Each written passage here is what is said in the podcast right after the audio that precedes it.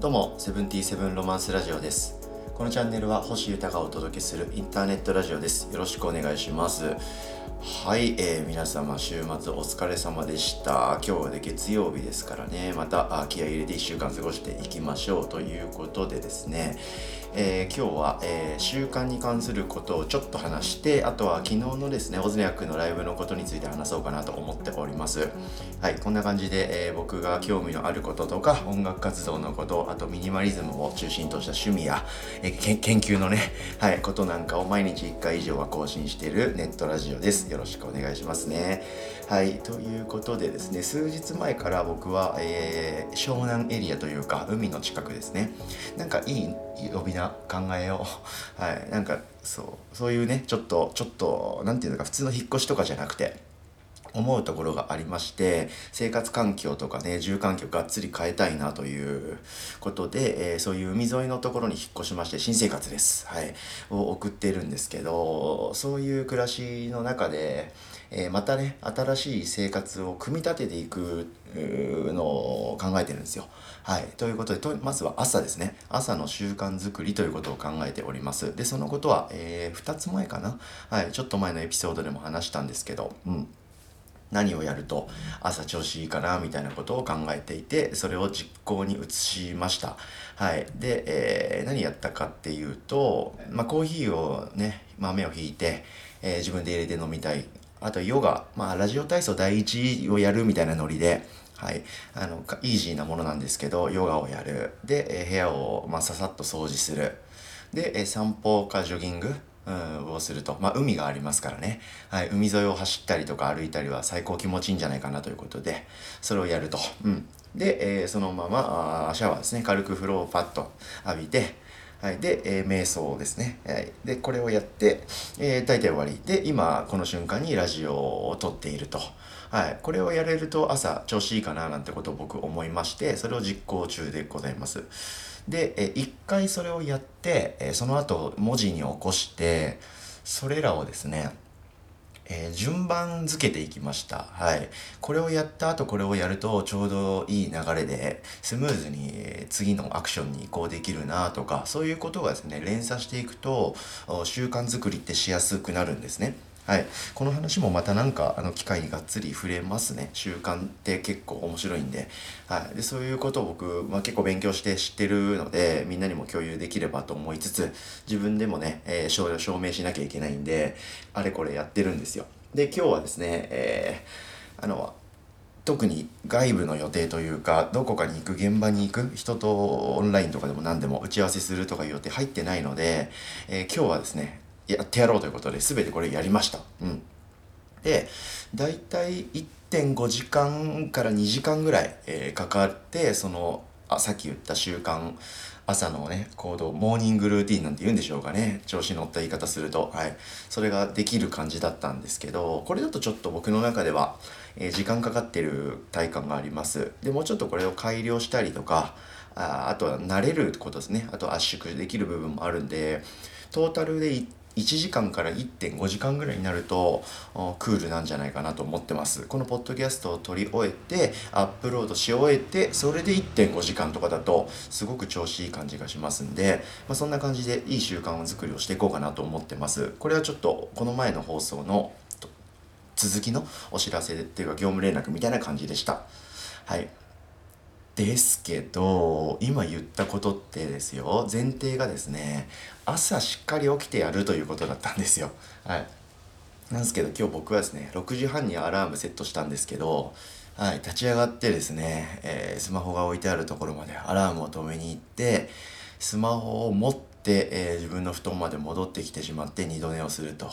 はい、こういうことをやってしまったんですけど、これら全てを覚えてないです、はい、寝すぎてました。で結局自然にですねお昼じゅうにじに目が覚めまして、そこから朝の習慣と僕が目打ったものをやったって感じでした。そもそも朝やれっていうことで、はい、そこ重要ですね、はい、やっぱちょっと疲れが溜まってたのかもっすね、はい、でそれはやっぱ何と言っても昨日オズニャックのライブがあったっていうことがその疲労の一番の原因だと思います。はい、すごい自己肯定でなんとか言い訳をしてる感じですよね。お許しください。はい、まあ、そんな感じでですね、昨日ライブがありまして、で引っ越しのドタバタで、その間にも東京での予定もじゃんじゃんあったんで、移動時間も激増しましたし、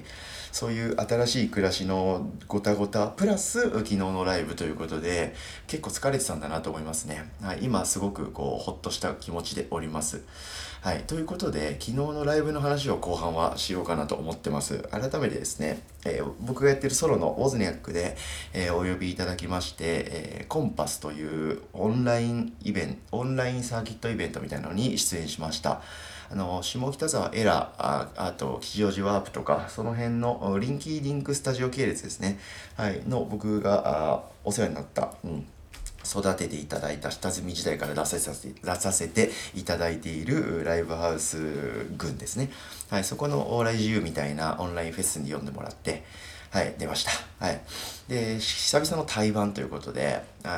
ペンズ、キライ、ライト、オズニャックというこういうフォーマンで、えー、エラはやりましたし、で有観客ですね、はい、にじゅうめいだけ、えー、フェイスシールド付きチケットが出るということで、えー、久しぶりにお客様の前でやりました。新鮮でした。でしん、えー、何が新鮮だったかというと、厳密に言うとお客様の前でやったというか、えー、本当に具体的なところを言うと、お客様の後ろでライブをやったというか、後ろにお客さんが見てる状態で僕はライブをやったと、背を向けてドラムを叩いたということですね。はい、あのフロアで、えー、演奏をしまして、えー、それをステージからお客さんが見るという。でカメラとかは、えー、僕らの前姿というかね、えー、を撮ってるので、フロアがこう機材とカメラとか配信機材で埋め尽くされていて、えー、それをステージから見ていただくという、まあ、ソーシャルディスタンスも確保しながら、えー、現実現させたと、そういうような催しだったと思うんですけど、そんな感じのライブでした。はい、あの何回も言いますけど、見ていただいた方とか現場来てくださった皆様ありがとうございました。はい、で共演者もですね、ゆかりのある方ばっかりで、まあ、共演者って言ってもオンラインがベースなので、いろんな箱のに出たアーティスト全部が共演者なんですけど、まあ、とりわけエラはですね、えー、出演者がいて、えー、有観客ですから、なんかエラでのイベントに僕が出たっていう感覚もあるような、はい、にだんかい楽しめるイベントだったんですけど、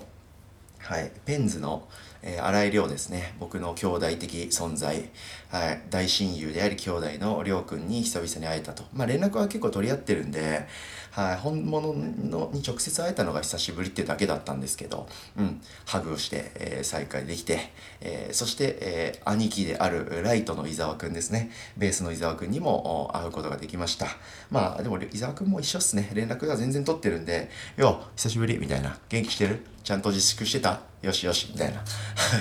でウォズニャックライブやろうよなんてことで、その場でオファーをいただきましたんで、その話もまた、えー、進み次第報告させていただきますね。うん、まあ そ,、まあ、そんな感じで、えーえー、いろんな人に会えまして、であとはですね、えー、ウォズニャックの雨乞いメトロポリスフィーチャリング ケーエムシー というやばい曲がありまして、これのミュージックビデオが YouTube のドラムメーカーカノープスのチャンネルから上がっております。で、えー、それはすごくソリッドでかっこいい映像に仕上がってるんですけど、えー、照明ですね、えー、下から蛍光灯がビシッと出てて、その明かりだけでやったっていう映像、ライブを実際演奏したみたいな映像なんですけど、はい、その照明に使われている蛍光灯はですね、えー、もう一つの共演者でありますキライ、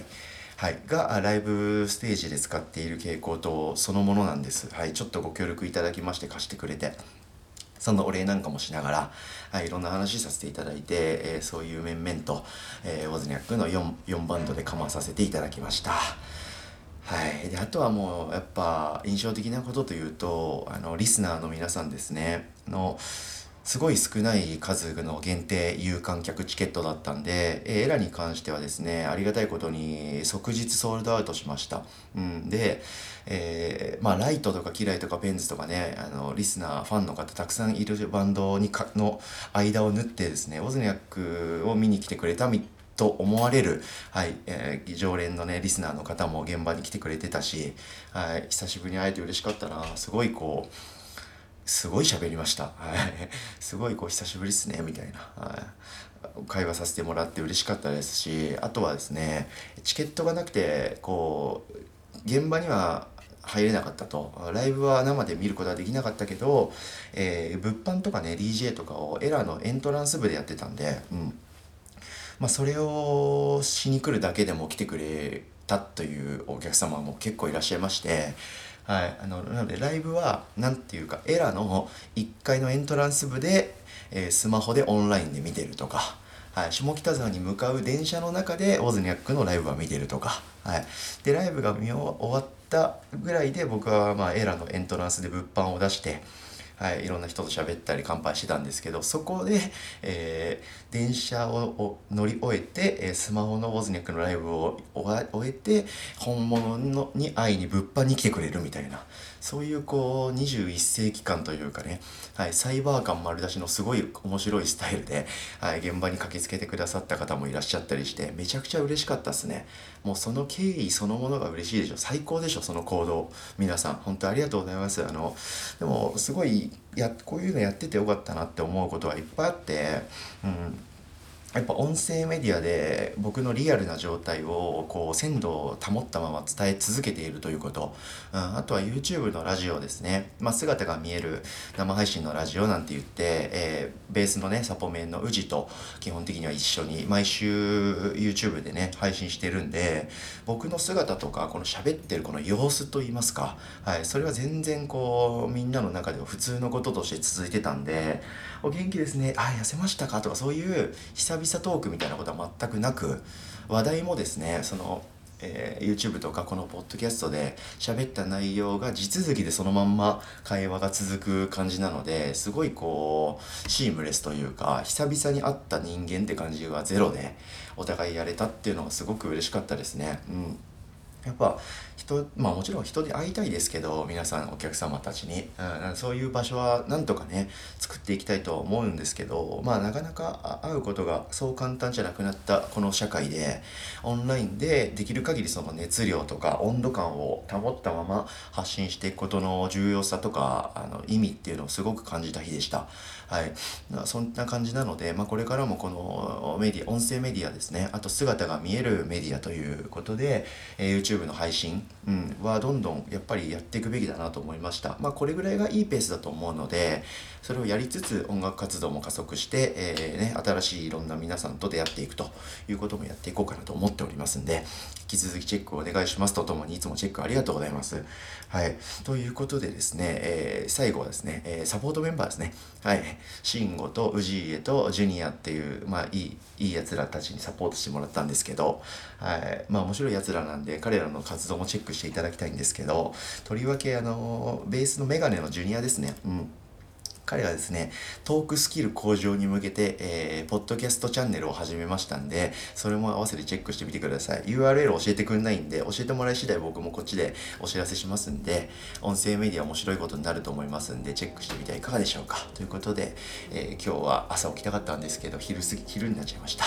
はい、更新終わります。ということで、セブンティーセブンロマンスラジオ、今日も聞いてくれてありがとうございました。えー、それでは皆様今日も楽しんでいきましょう。星歌でした。バイバーイ。